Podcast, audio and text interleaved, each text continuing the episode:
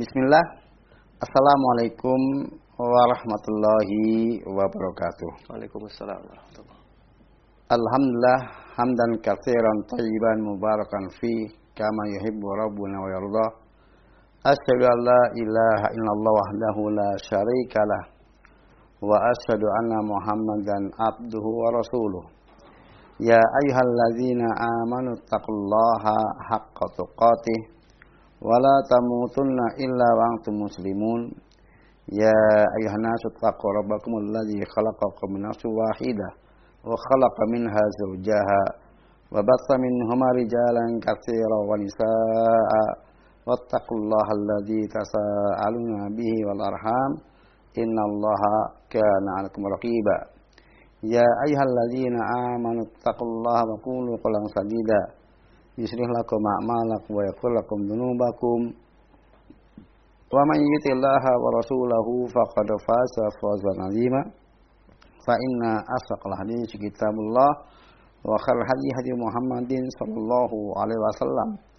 وشر الأمور محدثاتها فإن كل محدثة بدعة وكل بدعة ضلالة وكل ضلالة في النار. Sahabat Jemaah Islam, para pemirsa dan para pendengar di mana pun Anda berada, rahimani wa rahmatullah. Tidak lupa saya mengingatkan diri saya sendiri dan antum semuanya, Anda semuanya untuk senantiasa memuji dan bersyukur kepada Allah SWT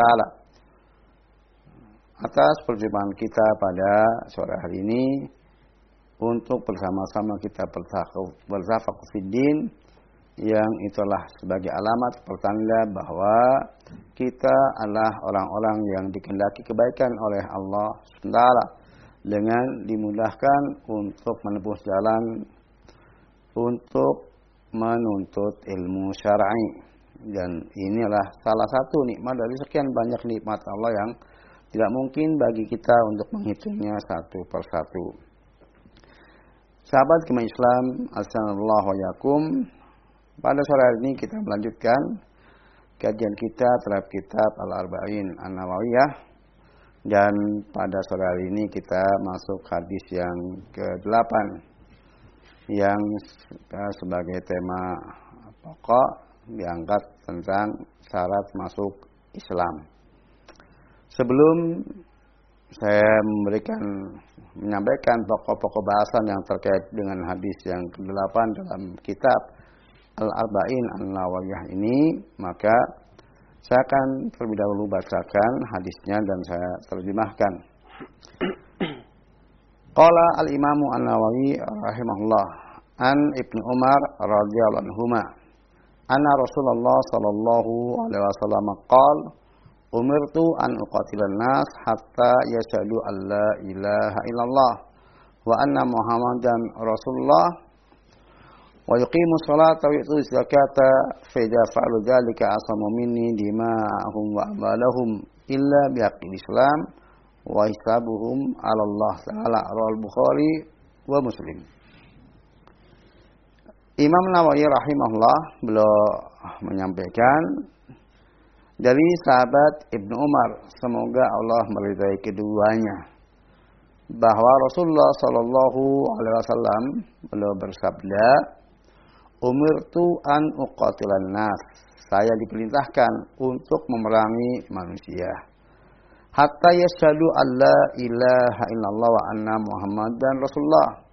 Sehingga mereka mau bersaksi bahwasanya tidak ada sesembahan yang berhak untuk disembah selain Allah dan bahwa Muhammad sallallahu alaihi wasallam adalah utusan Allah.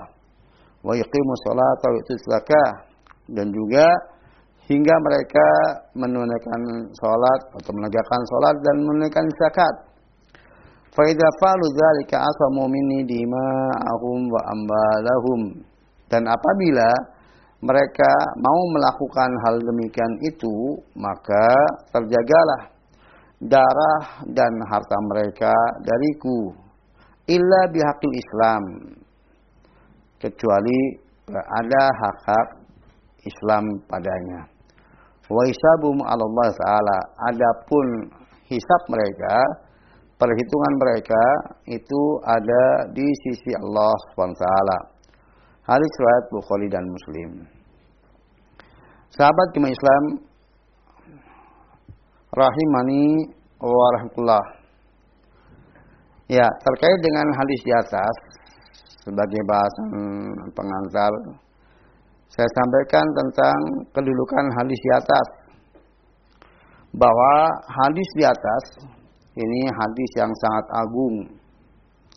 Keagungan hadis di atas ya, bisa dilihat dari isi yang terkandung di dalamnya. Di mana terkandung di dalam hadis yang ke-8 ini beberapa kaidah tentang kaidah-kaidah agama, prinsip-prinsip agama, pokok-pokok dari agama. Yang dengan memahami hadis yang ke-8 ini, maka banyak hal yang diketahui oleh seorang muslim apa yang terkait dengan agamanya. Ya, karena yang namanya kaidah ya satu pengetahuan tetapi dengan berdasarkan satu pengetahuan tersebut, maka menjadi rel, menjadi panduan untuk menghadapi banyak permasalahan. Jadi bukan cuma satu dua permasalahan. Itu kaidah, patokan, prinsip. Nah, demikian pula di dalam hadis ini. Maka sebagaimana berulang kali disampaikan, Imam Nawawi rahimahullah berusaha untuk mengumpulkan 40-an hadis dalam kitabnya ini yang semuanya berislam kaidah-kaidah agama dari berbagai macam uh, sisi, dari berbagai macam bidang. Ada bidang akidah, bidang akhlak, bidang adab, bidang muamalah, uh, yang uh, termasuk bidang uh, hanya tazkiyatu nafas. Demikian juga di dalam hadis ini ada bahasan tentang atau kaidah yang terkait dengan tauhidullah.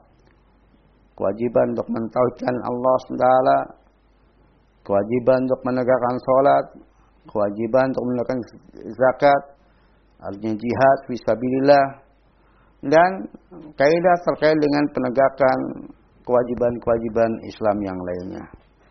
Termasuk adalah tentang kehormatan darah seorang muslim. Demikian juga harta, kehormatan harta seorang muslim.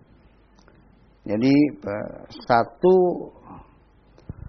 sabda Nabi SAW dalam satu kesempatan tetapi banyak kaidah yang disampaikan oleh beliau yang ini adalah menjadi pegangan yang sangat berarti bagi seorang muslim di dalam menjalani kehidupan di muka bumi ini.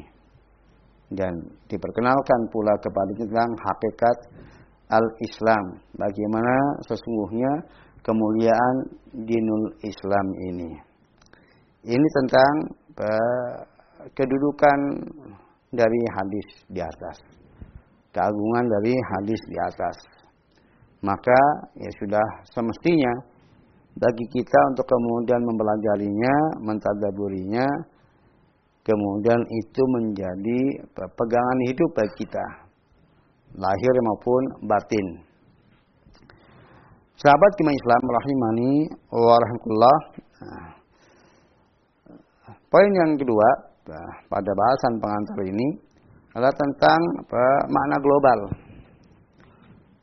Jadi isi secara global dari hadis yang delapan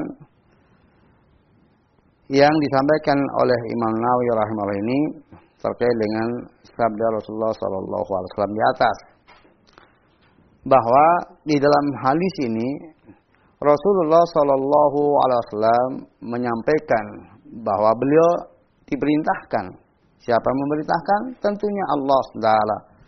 Yaitu diperintahkan untuk memerangi manusia. Dan memerangi manusia itu tidak selamanya berarti membunuhnya, tetapi itu melakukan jihad fi sabilillah perjuangan.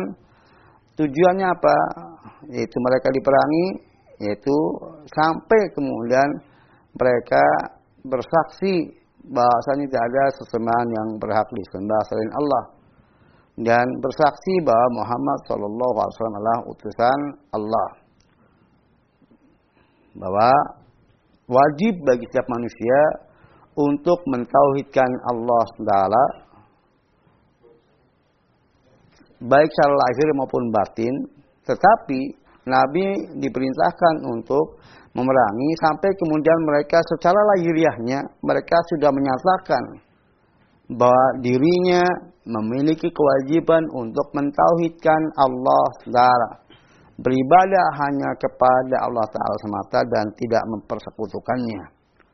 Kemudian mereka bersaksi bahwa Muhammad SAW sebagai utusan Allah.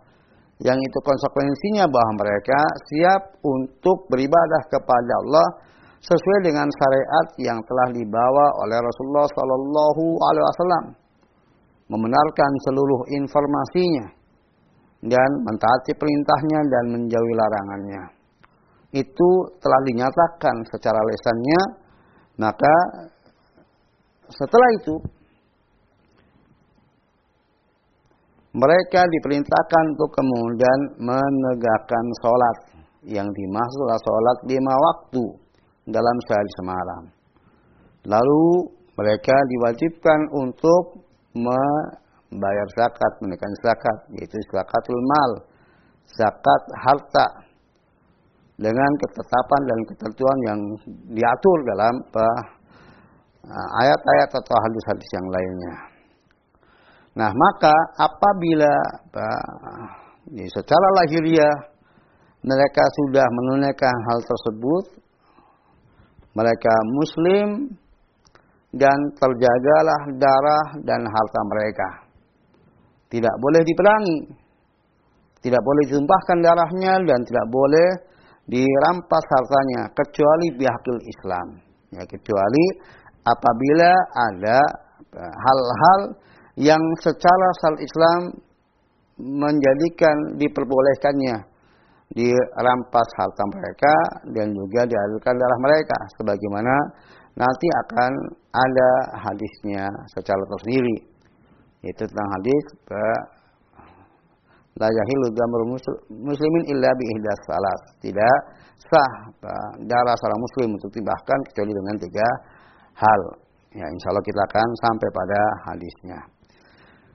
Nah, apabila mereka sudah mau menunaikan secara lahiriah, secara kasat mata, hal itu sudah ada pada mereka, maka diterima keislaman mereka dan tentang hati mereka, sarair yang ada mereka, rahasia yang ada dalam batin mereka, itulah urusannya dengan Allah Taala. Hisapnya ada di sisi Allah Taala. Maka kalau hal itulah lahir batin pada mereka, batin mereka sebagaimana lahiriahnya, di mana mereka mewujudkan apa, syahadat, sholat dan zakat, itu adalah dengan uh, ketundukan batin tidak hanya lahiriah saja mereka, maka mereka lah muslim lahir batin. Mereka pun muslim indallah setelah mereka muslim indan nas. Mereka muslim di hadapan manusia, mereka pun muslim di hadapan Allah SWT. Namun apabila ternyata itu hanya lahiriahnya saja secara kasat mata, namun pada hakikat batinnya mereka bertentangan, batinnya bertentangan dengan apa yang diucapkan secara lesannya atau dipraktekkan secara anggota badannya, maka itulah kemunafikan dan muslim di hadapan manusia, namun hakikatnya kafir di sisi Allah Taala. Nah ini mana global dari dari hadis di atas. Sahabat jemaah Islam rahimani warahmatullah. Di dalam Islam ada kewajiban untuk memerangi manusia berjihad fisabilillah sebagaimana Allah taala firmankan dalam surat Al-Baqarah ayat 219 kutiba lakum qital wa huwa lakum wa asa an taqrabu wa huwa lakum Wa asa antuhibu sa'an wa huwa syarul lakum wallahu ya'lam wa antum la ta'lamun. Diwajibkan atas kalian berperang. Dan itu sesuatu yang kalian tidak suka. Namun bisa jadi kalian tidak menyukai sesuatu padahal itu baik bagi kalian. Dan bisa jadi pula kalian mencintai sesuatu padahal itu buruk bagi kalian. Dan Allah Maha tahu sementara kalian tidak mengetahui. Sahabat jemaah Islam rahimani warahmatullah bahwa jagat raya ini seluruhnya lah milik Allah SWT. Maka Allah lah yang berwenang untuk mengatur seluruhnya, tunggal, tanpa campur tangan siapa pun juga, tanpa ada sekutu baginya.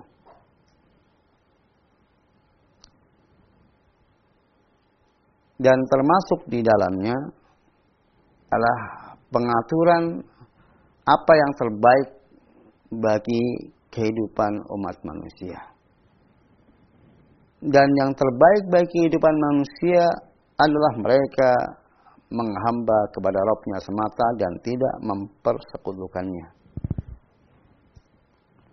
Untuk terwujudnya kebaikan tersebut, maka Allah Taala mewajibkan adanya jihad visabilillah yang pertama kali diwajibkan kepada Rasulnya Muhammad Shallallahu Alaihi Wasallam untuk umat terakhir ini, ya, bersama-sama para sahabatnya ketika Islam sudah memiliki kekuatan untuk kemudian membentengi agamanya dan menegakkan agamanya.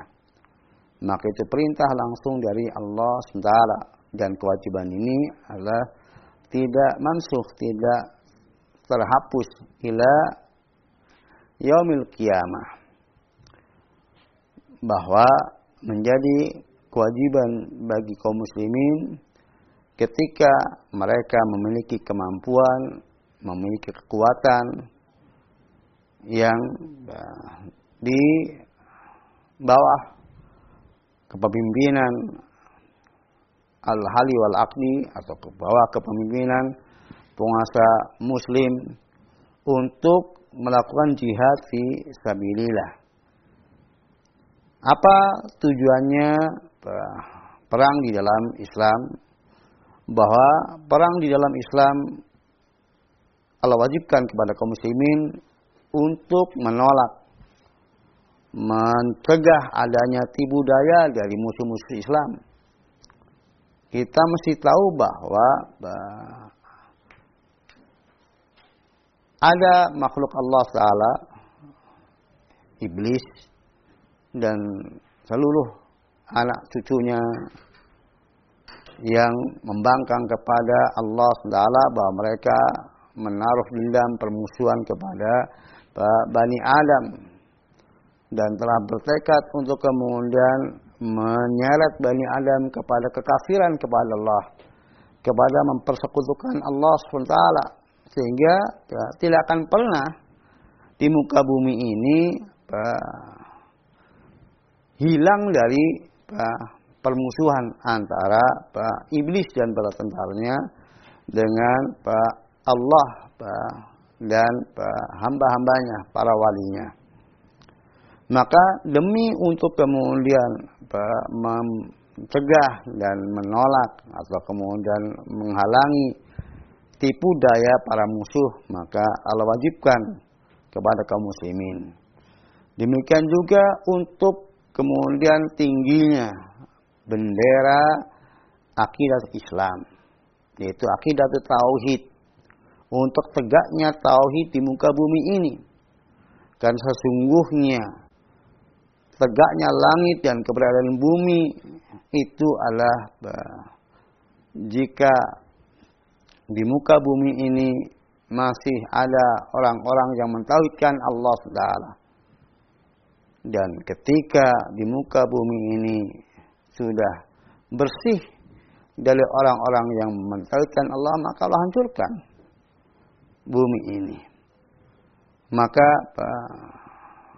kepemimpinan, kekuasaan di muka bumi ini adalah milik kaum muslimin, milik orang-orang yang mentauhidkan Allah SWT. maka ini menjadi kewajiban bagi ya, kaum kaum muslimin. Tentunya syarat dan ketentuan berlaku. Ya. Jadi syariat memerangi orang-orang yang tidak mau beragama dengan agama Allah Taala ini adalah syariat dengan syarat dan ketentuan. Tidak kemudian dilaksanakan secara serampangan, sembarangan, maka tetapi setiap kaum muslimin wajib tahu bahwa ada kewajiban jihad fisabilillah. Penegakan agama dan mengajak manusia untuk beragama dengan agama Allah Taala, memerangi manusia untuk beragama dengan agama Allah Taala. Nah, perlu diketahui pula bahwa uh,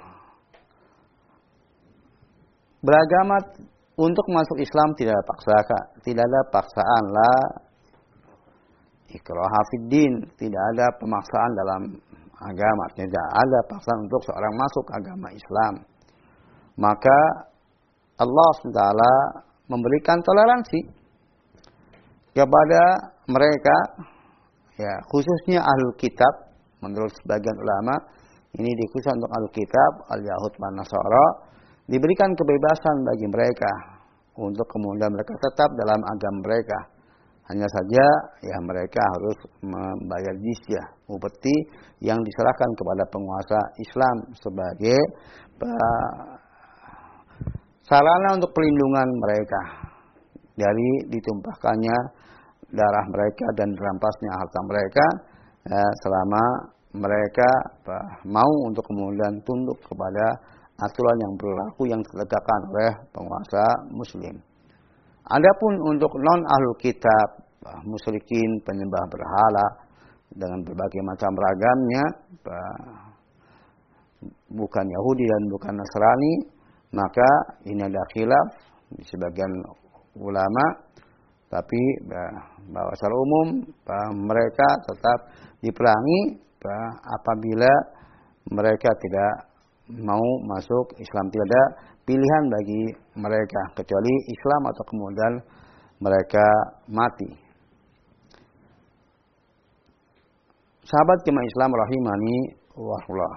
Tetapi sekali lagi supaya tidak disalahpahami bahwa syarat ini adalah ada catatan-catatan atau kemudian syarat-syarat yang harus dipenuhi yang itu tidak kemudian dilakukan oleh apa, individu seorang muslim. Tetapi itulah apa bersama imam kaum muslimin bersama penguasa kaum muslimin. Dengan syarat-syarat dan ketentuan yang harus dipenuhi. Nah, itu terkait dengan tujuan uh, perang di dalam Islam. Dan sesungguhnya ya, apabila ini diterapkan dengan baik oleh kaum muslim beserta imamnya, maka yang merasakan kenikmatan semuanya. Karena tidak ada aturan hidup di muka bumi yang lebih sempurna melebihi aturan hidup yang Allah turunkan di dalam Al-Quran dengan apa yang disampaikan kepada Rasulnya Muhammad Sallallahu Wasallam itu berlaku bagi kaum muslimin dan juga berlaku bagi yang non muslim. Allah yang maha tahu maka Allah Taala tadi telah menyebutkan di akhir ayatnya di akhir ayat 100 216 surah Al-Baqarah Allah ya'lamu wa antum la ta'lamun dan Allah dia maha tahu sementara kalian itu tidak mengetahui. Jadi Allah yang paling tahu masalahnya. Maka ya demikianlah sejarah Islam bersama Rasulullah dan para sahabatnya telah membuktikan bahwa kenikmatan hidup itu dirasakan oleh semuanya, semua pihak. Mereka hidup dalam uh, penuh kedamaian dan penuh dengan kesejahteraan ketika kemudian mereka di bawah payung uh, Islam di dalam kehidupan berbangsa dan bernegara. Itu uh, untuk yang pertama. Kemudian yang kedua terkait dengan uh, syarat uh, masuk Islam. Bahwa syarat masuk Islam untuk secara dohir itu sangat mudah. Ya, jadi amat sangat mudah karena cukup bagi seorang untuk kemudian dia masuk Islam dengan mengucapkan dua kalimat syahadat. Jadi ketika Nabi bersabda umur tu an uqatil nas hatta yashhadu alla ilaha illallah wa anna muhammadar rasulullah. Aku diperintahkan untuk meraih manusia sampai kemudian mereka mengucapkan syahadat asyhadu alla ilaha illallah asyhadu alla ilaha illallah wa asyhadu anna muhammadar rasulullah. Maka begitu dia mengucapkan ya, khususnya bagi orang yang sebelumnya non muslim maka begitu dia mengucapkan dua kalimat syahadat, seketika itu pula dia langsung masuk Islam. Haram darah dan hartanya untuk di, diambil. Haram darahnya ditumpahkan dan hartanya di, dirampas. Adapun kemudian seseorang yang dia adalah lahir dari keluarga muslim, maka secara otomatis maka dia tumbuh sebagai seorang muslim dan tidak ada kewajiban untuk uh, bersahadat dalam arti uh, sebagai awal masuknya Islam. Tetapi dia tinggal langsung menjalankan uh, syariat Islam. Adapun untuk yang non Muslim maka syarat masuk Islamnya adalah dengan dia mengucapkan dua kalimat syahadat. Nah, setelah dia mengucapkan dua kalimat syahadat, maka sekali lagi bahwa dengan demikian terjaga darah dan hartanya. Tinggal perjalanannya. Apakah kemudian dia akan menjaga darah dan hartanya seterusnya atau kemudian dia membiarkan darah dan hartanya untuk kemudian tidak terjaga. Maka dalam sabda Nabi berikutnya itu menjelaskan itu wa yuqimu shalah wa. Maka kemudian dia menunaikan sholat, menegakkan sholat dan menunaikan zakat. Maka para ulama uh, berdasarkan hadis ini seseorang yang sudah mengucapkan dua kalimat syahadat tetapi kemudian mereka imtina mereka tidak mau untuk menunaikan sholat maka ini diperangi ya apabila hukum Islam tegak maka diberikan pilihan kepadanya anda sholat lima waktu atau kemudian Anda tetap akan meninggal dengan sholat lima waktu. Dan dalam mazhab mana pun juga, maka sepakat bahwa orang yang tidak meninggal, yang tidak mau sholat, maka itulah dia di, dibunuh karena tidak mau sholat. Hanya nanti berbeda hukumnya, apakah kemudian dia dibunuh karena uh, murtad atau dia dibunuh sebagai hukuman orang Islam yang tidak mau tidak mau sholat. Ini untuk sholat. Jadi Pak secara umum Pak ulama Pak dari sejak sahabat Pak dan seterusnya itu menyepakati bahwa ketika hukum Islam tegak pemimpin kaum muslimin itu mewajibkan untuk orang Islam untuk menegakkan sholat. Yang tidak menegakkan sholat maka di, diperangi. Demikian juga untuk zakat. Maka Pak Taifah atau Pak seseorang yang tidak menunaikan zakat maka ini juga di, diperangi. Seperti telah terjadi pada masa Abu Bakar Siddiq yang juga dengan kesepakatan seluruh para sahabat Nabi Shallallahu Alaihi Wasallam di mana Abu Bakar Siddiq bersama para sahabat memerangi mereka yang tidak mau menegakkan zakat. Barang siapa membedakan antara sholat dengan zakat maka diperangi sholat wajib ditegakkan, zakat wajib ditegak, ditegak ditunaikan dan yang tidak menunaikannya maka mereka di, diperangi. Nah ulama berbeda pendapat terkait dengan apa, meninggalkan rukun Islam puasa kemudian apa, eh, haji maka sebagian berpendapat tetap diperangi, sebagian berpendapat bah, tidak. Tetapi untuk sholat dan zakat maka secara umum malah merupakan kesepakatan bahwa mereka di perangatnya tidak terjaga darah dan hartanya. Hanya apakah kemudian ketika mereka diperangi itu mereka diperangi sebagai murtadin, orang yang telah keluar dari agama atau mereka diperangi sebagai seorang muslim yang turhaka yang tidak mau menjalankan agamanya. Sahabat jemaah Islam rahimani wa rahimakumullah. Dengan demikian, maka ketika kemudian seseorang mengajak non muslim untuk masuk Islam, maka cukup baginya untuk mengajak persahabatan. Tetapi tidak berhenti sampai di situ. Dia tetap diajarkan kepada mereka hak-hak Islam. Sebagaimana ketika Nabi Shallallahu Alaihi Wasallam mengutus Ali bin Abi Thalib sebagai pemimpin pemimpin jihad perang pada perang Khaybar. Maka beliau berpesan kepada Ali bin Abi Thalib, "Unsut ala rislik hatta tangsila bisaatihim." Sumatuhum ila Islam wa akhbirhum bima yajibu alaihim min ta'ala fi. Silahkan Anda berjalan secara santun sampai wilayah mereka, kemudian mereka ajak mereka masuk Islam. Kemudian sampaikan kepada mereka apa yang menjadi kewajiban bagi mereka terkait dengan hak Allah SWT di dalam Islam itu. Jadi pertama diajak masuk Islam dengan mengucapkan dua kalimat syahadat. Setelah itu maka dia menjadi seorang muslim. Dan seorang muslim ada kewajiban-kewajiban yang harus ditunaikan. Tidak hanya semata-mata yang syahadat kemudian selesai maka dia bebas berbuat apa saja dan berkata apa saja semaunya.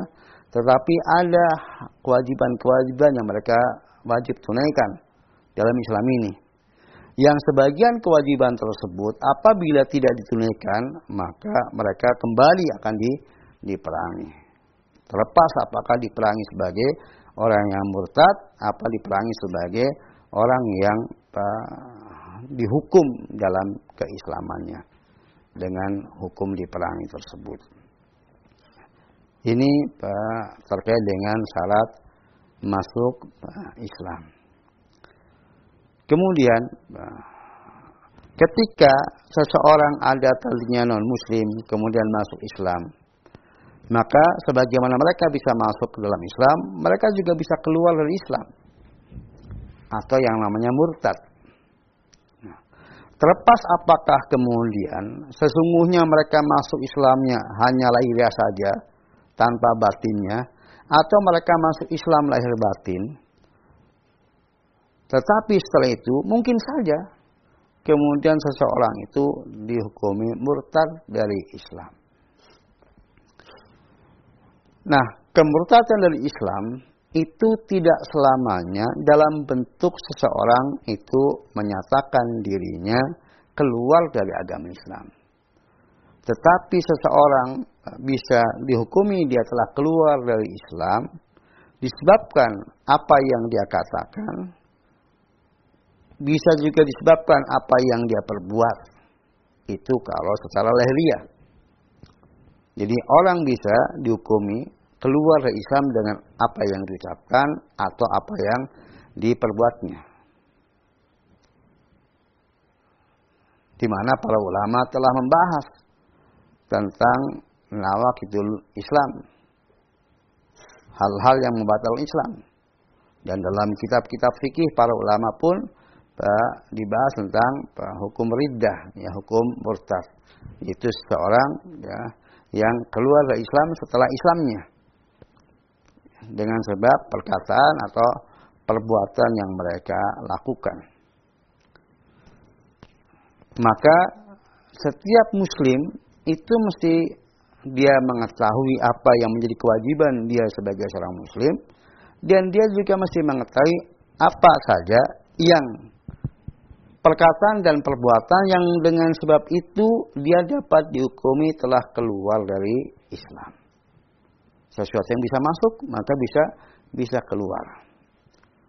Maka masuknya Islam tadi dengan ucapan dua kalimat syahadat dan kemudian disempurnakan dengan sholat dan zakat maka tadi seseorang bisa keluar Islam karena omongan dia adalah bertentangan dengan makna dari syahadat. Atau tadi dia meninggalkan uh, sholat atau kemudian dia uh, tidak mau membayar zakat. Nah tinggal uh, tadi terkait dengan khilaf yang ada di antara para ulama. Kapan seorang meninggalkan sholat dianggap dia telah murtad dari agamanya atau meninggalkan membayar zakat yang telah murtad dari agamanya. Ini ada kilaf di dalamnya yang menjadi kewajiban bagi kita untuk kemudian mengetahuinya agar supaya jangan sampai kemudian kemurtadan itu melekat pada diri kita sementara kita masih mengklaim diri kita sebagai seorang muslim. Sahabat iman Islam rahimani wa Nah, setelah kemudian kita mengetahui bahwa di sana ada perkara-perkara yang menyebabkan seseorang itu apa uh, keluar dari dari Islam atau ya batal apa keislaman seorang. Di samping tadi bahwa sesungguhnya keislaman seorang itu bisa batal dengan sebab lahir ya, maka di sana sesungguhnya ada batalnya keislaman seorang dengan sebab apa? Batin. Nah, tetapi ini kalau hanya di batin saja, maka Allah adalah yang mengetahuinya dan apa, manusia belum tentu mengetahuinya bahwasanya bahwasanya dia sudah batal Islamnya. Maka inilah yang kemudian Nabi SAW bersabda, wa hisabum Allah dan hisab mereka ada di Allah Taala. Artinya bahwa menghukumi manusia itu hanya berdasarkan lahiriahnya saja. Jadi ketika seseorang sudah mengucapkan dua kalimat syahadat, ya, maka dia muslim. Kemudian secara lahiriahnya dia melakukan hal-hal yang dengan sebab itu terjaga darah dan hartanya. Maka dia muslim. Secara lahiriah kita hukumi dia seorang muslim. Namun ketika kemudian dia mengucapkan perkataan yang secara hukum syar'i bahwa perkataan sebelah perkataan yang dianggap menyebabkan seorang batal Islamnya atau kemudian dia melakukan perbuatan-perbuatan yang dengan sebab itu secara hukum syar'i dia telah dikatakan batal Islamnya maka apabila syarat-syarat dan ketentuan telah terpenuhi tamamu sulut wantifal mawani maka dia dihukumi dengan hukum sebagai orang yang telah murtad dari agamanya secara lahiriah. Adapun apabila lahiriahnya tidak ada perkara-perkara yang menyebabkan dia dihukumi sebagai keluar dari Islam. Meskipun dia meninggalkan apa, beberapa apa, ajaran Islam yang wajib dia tinggalkan. Tetapi syariat atau para ulama berdasarkan apa, penilaian mereka, penelitian mereka terhadap hukum-hukum yang ada dalam Al-Quran dan hadis, maka kewajiban-kewajiban tersebut seandainya ditinggalkan, itu tidak kemudian menyebabkan seorang dihukumi sebagai orang yang telah keluar Islam.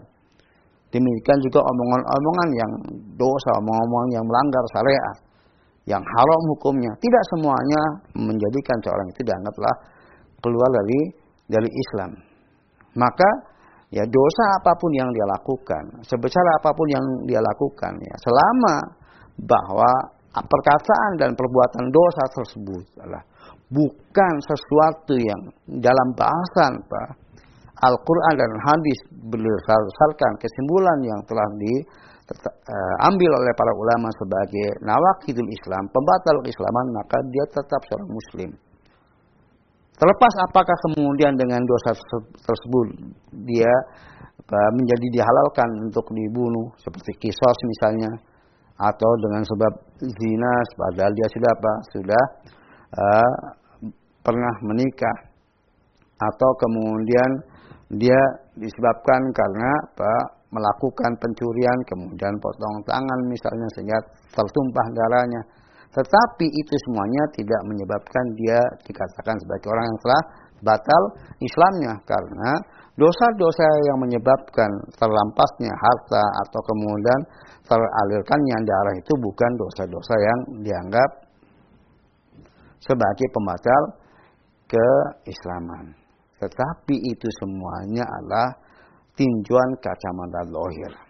Adapun apa yang ada pada batin orang tersebut, maka itu sepenuhnya ilmunya ada di sisi Allah Subhanahu bisa saja bahwa ternyata orang yang lahiriahnya adalah tetap dihukumi sebagai seorang muslim tetapi di sisi Allah Taala dia bukan seorang muslim. Karena ternyata menyembunyikan kekafiran dalam dirinya. Mungkin dia menyembunyikan kebencian kepada Islam.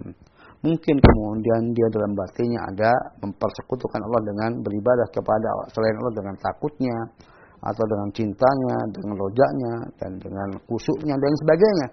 Dari aktivitas-aktivitas hati yang secara kasat mata orang tidak mengetahuinya. Secara umum orang tidak mengetahuinya. Maka itu hisapnya di sisi Allah dan itu bukan urusan kita. Urusan kita adalah apa yang tampak di lahiriahnya. Maka selama dia muslim, dia saudara kita. Selama kaum muslimin, walaupun kemudian apa dosa-dosa banyak dia miliki maka dia tidak tidak terlepas dari kita tidak apa artinya terputus dari kita hubungan persaudaraan sebagai sama muslim ya, dengan seberapapun jeleknya dia selama apa yang dia lakukan atau dia katakan bukan hal-hal yang merupakan nama kidul Islam. Demikian juga seandainya bisa saja dia melakukan hal-hal yang merupakan nawakid Islam, mengatakan hal-hal yang merupakan nawakid Islam dan Islam. Tetapi ada sebab-sebab atau ada udur-udur syar'i yang menyebabkan dia belum bisa dihukumi sebagai orang yang murtad dari agama Islam. Oleh karena itu, prinsip uh, tamamu syurut wantifal mawani harus diperhatikan yaitu terpenuhinya seluruh syarat dan tidak adanya penghalang untuk yang tadinya dia muslim dikatakanlah murtad dari agama Islam. Ini yang harus diperhatikan. Intinya sahabat iman Islam rahimani Allah bahwa Islam adalah agama yang penuh dengan kasih sayang dan kalau ada di dalam Islam jihad bisa bila memerangi manusia itu pun untuk kebaikan manusia sendiri, untuk kebaikan semuanya. Karena Islam adalah rahmatan alamin. Dan tidak berarti bahwa ketika Islam rahmatan alamin berarti hilang syariat jihad fisabilillah.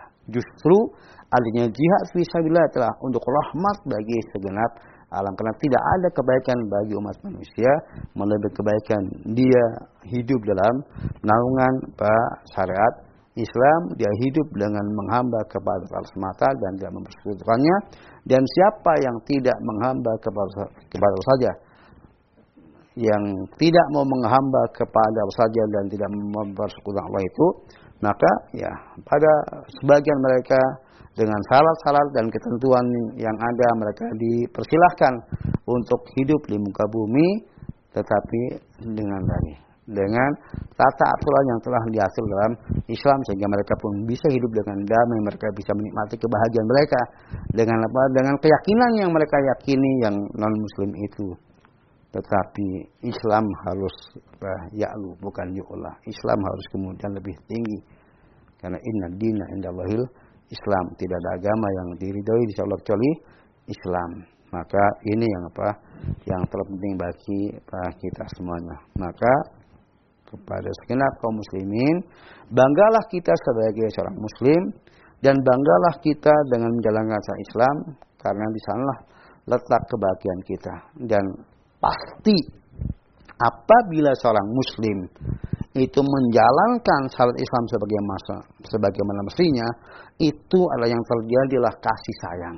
Artinya mereka betul-betul akan menebarkan kasih sayang Walaupun terkadang bentuk kasih sayang itu dipahami oleh orang yang tidak memahaminya sebagai apa?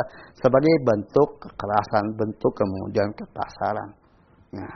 Maka kalau ada kekasaran dan ke, ke, kebengisan yang terjadi yang betul-betul memang itu kasar dan bengis, yang tidak diridhoi oleh Islam ya itu hanya oknum yang terjadi pada seorang muslim tetapi seorang muslim itu betul-betul menjalankan syariat Islam maka siapa pun yang berada di sekitarnya maka mereka merasa damai dengannya dan tidak merasa terganggu. Nah, karena Islam datang untuk menyelamatkan dan bukan untuk mengganggu. Jadi yakinlah bahwa, bahwa justifikasi atau tuduhan-tuduhan Islam keras sebagainya itu adalah imam memang datang dari musuh-musuh Islam atau dari orang yang tidak paham tentang hakikat Islam itu sendiri. Maka sebagai seorang muslim tidak kemudian dengan berbagai macam tuduhan yang ada kemudian dia menjadi apa? Menjadi surut untuk menjalankan syariatnya. Yakinlah bahwa syarat Islam adalah itu yang terbaik dan siapa pun yang menjalankan syarat Islam karena Allah lahir dan batin maka dia akan mendapatkan pertolongan dari Allah dan seorang muslim itu kafun Allah lain. Artinya tidak. Takut tidak menjadi surut gara-gara celaan orang-orang yang suka mencelanya. Itulah sebagai sebuah losik resiko dari sebuah keimanan resiko dari sebuah ketundukan dan kepatuhan kepada Allah maka ya bisa saja kemudian dia mendapatkan celaan dari orang-orang yang suka mencelanya. Tetapi bagi seorang muslim yang hak yang benar yang paham tentang apa yang seharusnya dilakukan, maka selama itu dalam jalan Allah SWT, maka tidak sulit baginya untuk menjalaninya hanya gara-gara celaan. Wallahu alam bisawab. Alhamdulillah, sahabat Gema Islam, antum sekalian masih menyimak program kami di sore hari ini. Nah, sebelum kita masuk ke sesi terakhir yaitu uh, penyampaian daripada kaidah ataupun faidah daripada hadis yang sudah disampaikan oleh uh, Ustadz tadi. Ini ada beberapa pertanyaan Ustadz. Yeah. Makanya ini ada dua pertanyaan yang insya Allah uh, kita terima saja Ustadz ya. Nah, langsung yeah. Anda bacakan Ustadz. Bismillah, Assalamualaikum warahmatullahi wabarakatuh Ustadz. Waalaikumsalam warahmatullahi wabarakatuh. Ana mau nanya, bagaimana hukumnya di sebagian ajaran Islam di tanah air ada yang mengadakan kegiatan penyempurnaan Islam seperti mengucapkan syahadat kembali sambil dimandikan, kemudian berdoa bersama, itu bagaimana Ustaz? Ya, Pak. Sahabat Gima Islam rahimani warahmatullah. Nah, apabila yang dimaksudkan adalah dari penanya tadi seorang yang non muslim ya dia ada maksud untuk bersahadat iya jelas bersahadat dan ataupun mandi yaitu kewajiban dalam Islam bagi non Muslim yang masuk Islam, maka kemudian dia diwajibkan untuk mandi. Nah, tetapi ya mandi sendiri tidak dimandikan oleh tidak dimandikan dia disuruh mandi dengan apa mandi seperti mandi junub gitu. Itu iya. Adapun kemudian orang Islam kemudian karena dianggap ya, artinya dianggap dia tidak berbaiat sebelum belum berbaiat kepada imamnya misalnya. Atau kemudian Pak tadinya dia nggak paham Islam tapi nggak paham Islam. Kemudian dia jadi Islam kemudian ah sudah sekarang sudah paham. Maka sadar kembali dan itu maka itu tidak ada. Dan apa kalau itu ada diajarkan di negeri kita maka itu ajaran tambahan yang tidak disyaratkan sama sekali dalam Islam. Maka yakinlah bahwa itu adalah salah satu dari aliran-aliran yang menyimpang dalam Islam yang wajibkan untuk sahadatnya orang Islam, orang yang Muslim dengan sebab-sebab yang tidak ada ditunjuk oleh syariat sama sekali seperti karena dia belum masuk pada kelompoknya. Sebelumnya dia pada kelompok lain, mhm. kemudian setelah dibayar, kemudian masuk dalam kelompoknya, maka kemudian baru sahadat lagi. Pak. Maka sesungguhnya juga Pak berbagai macam Pak tradisi untuk kemudian apa mensahadatkan orang dalam berbagai macam aktivitas di, diminta syahadat lagi itu adalah sesuatu yang mengada-ada gitu. Kalau orang udah muslim nggak perlu kemudian dia minta apa diminta syahadat. Misalnya mau jual beli syahadat dulu kemudian atau mau nikah syahadat dulu mau kemudian sunat syahadat dulu mau ya, dan lain sebagainya. Jadi apa ya Hal-hal yang diperintahkan untuk syahadat ya dalam dalam memang syariat memerintahkan untuk syahadat ketika kemudian dalam tahiyat dalam sholat misalnya eh, atau adan ada syahadatnya nah, maka itu adapun kemudian seorang muslim kemudian dia diragukan keislamannya atau memperbarui Islamnya dengan syahadat maka inilah sesuatu yang tidak diajarkan dalam Islam. Uh, kemudian uh, pertanyaan kedua Ustaz apa hukumnya di masyarakat suka melakukan azan terhadap bayi maksudnya bayi bayi yeah. lahir kemudian diazankan, apakah itu juga termasuk amalan sunnah atau syarat daripada masuk Islam? Ya, barakallahu fiik terkait dengan azan di bayi. Inilah masalah khilaf di antara para ulama terkait dengan status hadis ya. ya. Jadi bagi yang mensahihkan hadis tentang azan pada bayi yang baru lahir maka ya dia mengazani. Bagi kemudian yang tidak mensahihkannya ada yang kemudian tidak mengazani. Dan ada yang mengazani bukan karena hadis yang dia tidak sahihan tetapi adalah sebagai upaya untuk memperdengarkan kalimat thayyibah kepada si bayi ketika masa kecilnya. Dan ini adalah maksimal kalaupun disesuaikan lah apa, apa sunnah maksimal. Dan juga wajib hukumnya apalagi menjadi syarat masuknya Islam. Jadi sama sekali tidak disyaratkan intinya bahwa seandainya kita tidak apa, sependapat dengan pensohian hadis tersebut maka ya tidak ada kewajiban dan juga tidak disunahkan. Paling ya diperbolehkan aja untuk kemudian mengajani kalau kemudian tujuannya adalah untuk memperdengarkan kalimat yang thayyibah tetapi tidak kemudian bahwa orang-orang dianjurkan untuk itu karena kalimat thayyibah tidak mesti azan nah. dan dia bisa membisikkan apa saja nah. kepada bayinya agar apa uh, kalimat yang dia dengar pertama kali adalah kalimat yang in, yang apa, bagus jadi tapi itulah sifatnya pribadi dan tidak kemudian menjadi sebuah apa sebuah anjuran apabila kita tidak sepakat bahwa hadisnya sahih. Adapun hadisnya sahih maka dipersilahkan. Yang sepakat hadisnya sahih maka dipersilahkan untuk kemudian melakukannya. Ini tetapi untuk menjadi syarat masuk Islam maka tidak sama sekali. Cukup dia anak seorang muslim maka dia muslim. Begitu lahir dia adalah bayi muslim sampai kemudian dewasanya dia tetap muslim kecuali kemudian dia membatalkan di ketika dewasanya.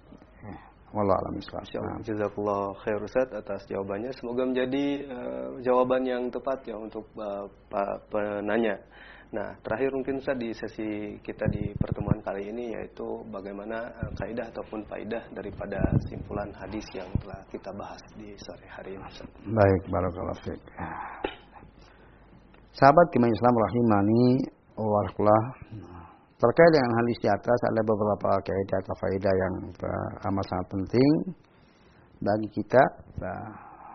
Di antaranya yang pertama bahwa diterimanya keimanan seseorang di sisi Allah sendalalah dengan etikat al-jasim dan keyakinan yang benar. Jadi eh, ketika dia mengucapkan dua kalimat syahadat, maka hatinya adalah meyakini apa yang diucapkannya tersebut.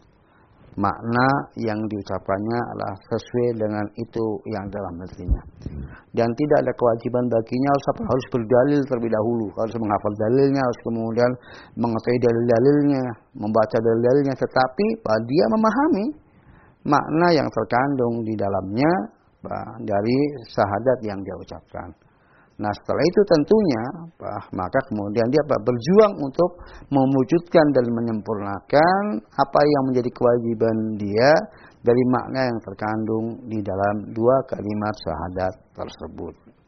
Itu yang yang pertama.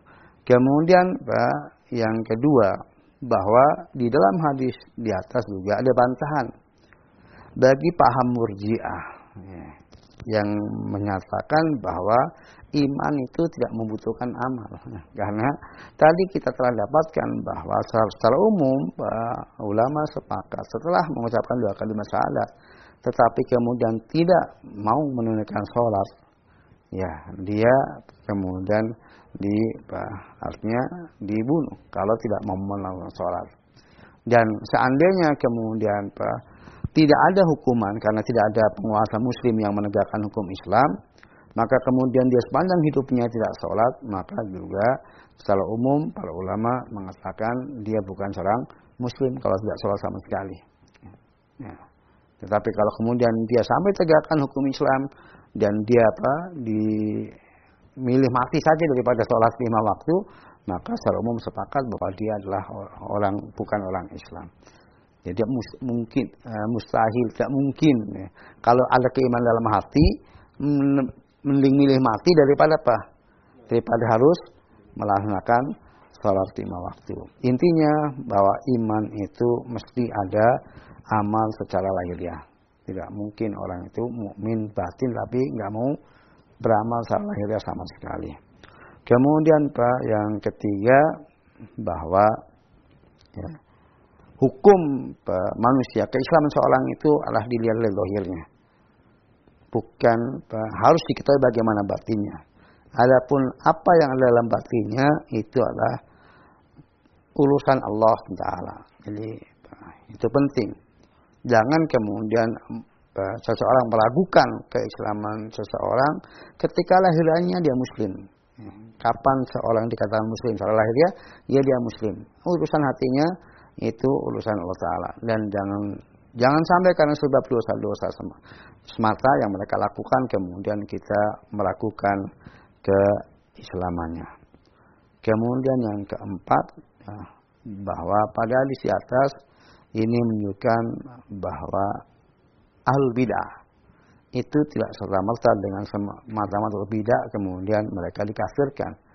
Semua al bidah yang mereka masih tetap uh, mentauhidkan Allah Taala secara lahiriahnya, ya.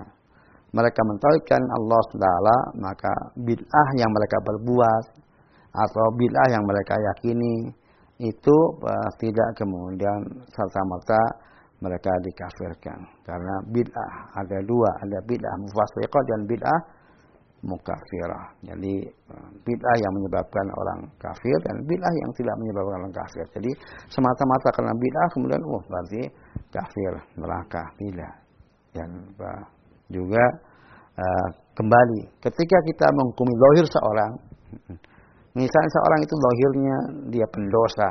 Ya jika ini dia pendosa, terancam masuk neraka. Dohirnya dia muftadi, pelaku bid'ah. Maka kita katakan dia apa? Uh, pelaku bid'ah atau al bid'ah dan uh, al bid'ah itu terancam neraka. Adapun batinnya itu uh, di Allah Taala bisa saja ternyata apa? Allah Ta'ala mengetahui batinya bahwa batinya hak, batinya dalam ketundukan dan kepatuhan kepada Allah. Tidak ada sedikit pun upaya pembanggangan kepada Allah Ta'ala. Allah Maha tahu. Sehingga kemudian Allah mengampuni kesalahannya. Allah menerima apa yang ketulusan dari dalam hatinya itu adalah di sisi Allah Ta'ala. Ya, urusan Allah. Tetapi kita menghukumi perasaan lahir. Lahirnya dia banyak dosanya ya kita katakan dia orang yang banyak dosa. Lahirnya al ya kita katakan dia ahlul bid'ah dan kemudian tidak uh, dengan demikian itu berarti kita menghukumi nasib dia di akhirat. Karena nasib dia di akhirat itulah urusannya dengan Allah SWT. Apakah dia final atau uh, dia uh, tidak dia masuk neraka atau tidak masuk neraka. Itu urusan Allah itu urusan batin. Urusan lahir kita lah apa yang nampak pada kita. Nah ini yang apa? Yang kadang juga disalahpahami ketika kemudian mengatakan mereka ahli bidah berarti dianggap menjustifikasi sebagai mereka main ahli. Jadi seorang muslim yang mengatakan saudaranya min al bidah itu karena dohirnya dia al bidah. Adapun batinnya maka itu si Allah Taala. Kita tidak tahu batin dia di si Allah Taala. Kita hanya melihat apa? Melihat lahiriahnya. Demikian juga dia orang soleh juga, orang baik juga lahiriahnya. Batinnya kita nggak tahu kalau ternyata dia munafik misalnya itu hanya Allah yang mengetahuinya. Ya, jadi sama. Ketika kemudian kita mengatakan dia orang soleh, tidak berarti bahasnya dia ahlul jannah. Kita jannah. Sama ketika dia mengatakan al bidah berarti orang yang buruk, orang yang fasik berarti menjustifikasi bahasanya dia di neraka. Wallahu a'lam